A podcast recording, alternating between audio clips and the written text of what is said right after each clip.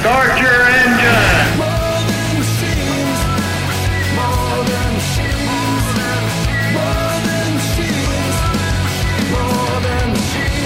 Welcome to the Days of Thunder NASCAR podcast with Cruz.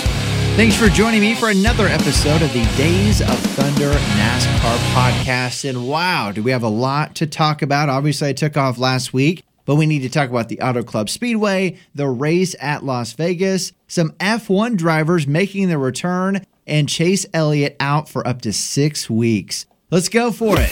Time now for your race day rewind. Well, before we talk about Las Vegas, let's go back to the week prior, talk about the Auto Club Speedway and Fontana. What a race! Big win for Kyle Busch and his new RCR number eight team. Honestly, I feel like it was a fan favorite win. I think the tides are changing with Kyle Busch, and now that he's back with Chevrolet, he's with RCR. There's a lot of history with that organization. I feel like Kyle is going to be a fan favorite this year. Now, a lot of people are sad to see that track go, and there are a lot of rumors and speculation that NASCAR may be on the fence about the reconfiguration at Auto Club Speedway. Now, a lot of these rumors swirl around the amount of land, which is a lot smaller than even Bristol and Martinsville. It's been brought up on the Dale Jr. Download and even the Door Bumper Clear podcast. But a lot of the talk also has been around the issue of how picky and strict California can be with new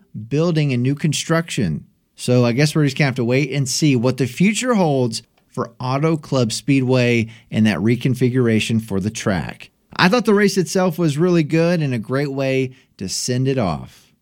Well, now we can talk about Las Vegas. The Pennzoil 400 was an okay race, really dominated by William Byron and his number 24 Hendrick team. At the end, though, that was Kyle Larson's race to win until that late caution with Aric Almirola. But the good news is still a great finish for Hendrick Motorsports. Their cars finishing one, two, three. So big day for Team Chevy. Now, the race itself was okay. I've heard a lot of mixed feedback on social media and even, again, some of the NASCAR podcast on the race itself. But overall, I thought it was fine. Was it the best race at Las Vegas? Nah, but I've watched some worse ones for sure. I just think some of these teams are finally figuring out this next gen car, which it could be a good thing for them, but a bad thing for some fans. The finishing order for the Pennzoil 400 was Christopher Bell coming in fifth, Bubba Wallace finishing fourth, Alex Bowman third, Kyle Larson second, and William Byron pulling out the big win.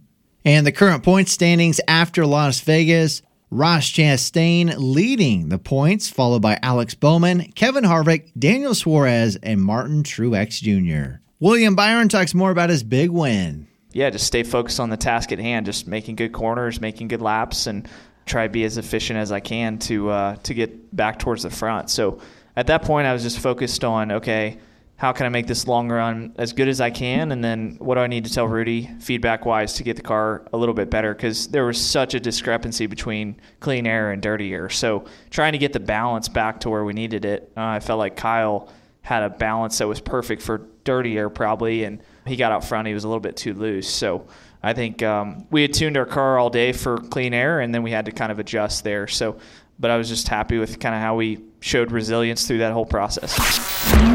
NASCAR news now. Well, all the talk has been around Chase Elliott. He's going to be out for up to six weeks as he recovers from a fractured tibia while he was snowboarding in Colorado. Now, Chase did have successful surgery on the leg, and Hendrick Motorsports announcing that Josh Berry will continue to fill in in that number nine Chevrolet. It was also announced that Corvette racing driver and social media guru Jordan Taylor will fill in at COTA. We want to wish Chase a speedy recovery and we can't wait to see him back out on the track. And not one, but two former F1 drivers making their return in NASCAR. The first one is Kimi Raikkonen. The Iceman is returning to drive at COTA with the Trackhouse Racing Team. It's part of that Project 91 Camaro. This will be his second Cup start. He made his debut back at Watkins Glen in August last year, and he's hoping for a better finish this go round. And it was also announced that former F1 champion Jenson Button will be in the NASCAR Cup Series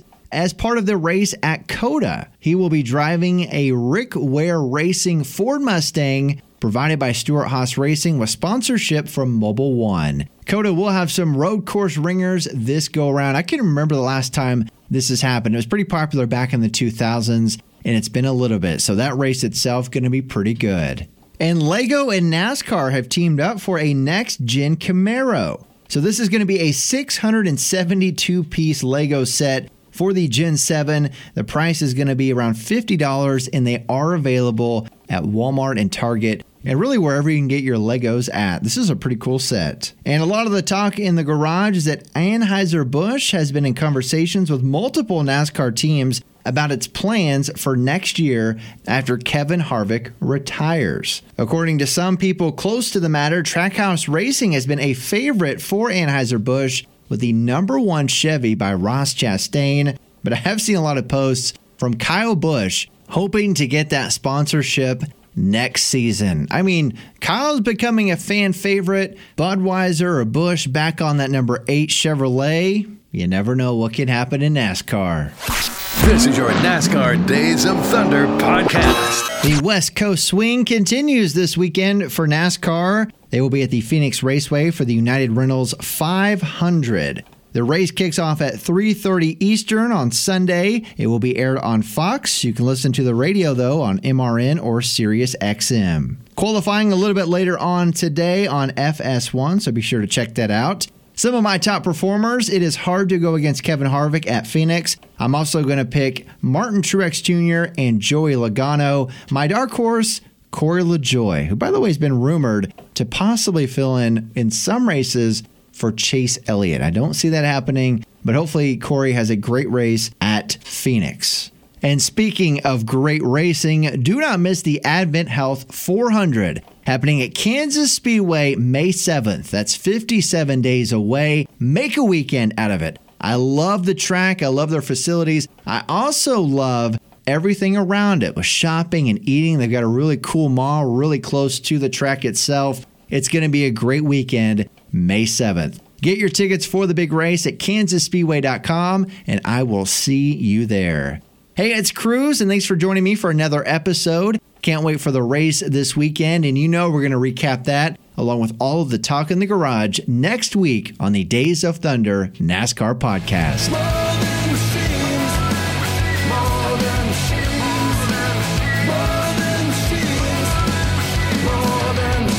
Thanks for listening to Cruz on the Days of Thunder NASCAR podcast. Find out more NASCAR info at thebull1051.com.